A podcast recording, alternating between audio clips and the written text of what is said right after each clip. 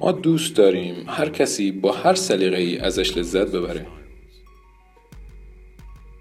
پس در سری جواهری تصمیم به کار بر روی یک فلز بسیار لوکس گرفتیم. طلای جامد 18 عیار. ما از دو ترکیب عناصر برای ایجاد رنگ طلایی زرد و طلای مایل به قرمز استفاده می کنیم. هر کدام از این آلیاژ ها ضمن زیبایی دو برابر از طلای معمولی محکم ترند. پروسه ساخت از مرحله مولکولی آغاز میشه.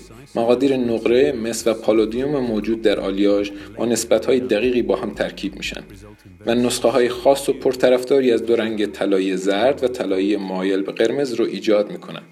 سپس طی ای که توسط متالورژیست های ما طراحی شده، فلز نرم رو مستحکم تر می‌کنیم. این ترکیب سپس به فرم بدنه و حتی قطعات کوچک ساعت مانند پیچ کنترل قالب زده میشه.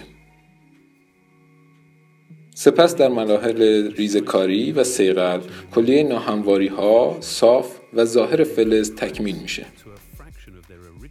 این قالب ها سپس حبابگیری شده و تحت فشار قرار می گیرند. سطح آلیاژ و قالب ها همچنین با اسکنرهای الکترونی نسبت به عدم سیغل مناسب بررسی میشن. سپس ما از این قالب های خام بدنه ساعت و اجزای داخلیش رو بیرون می‌کشیم که شامل پیچ کنترل و جایگاه بدنه هم میشه.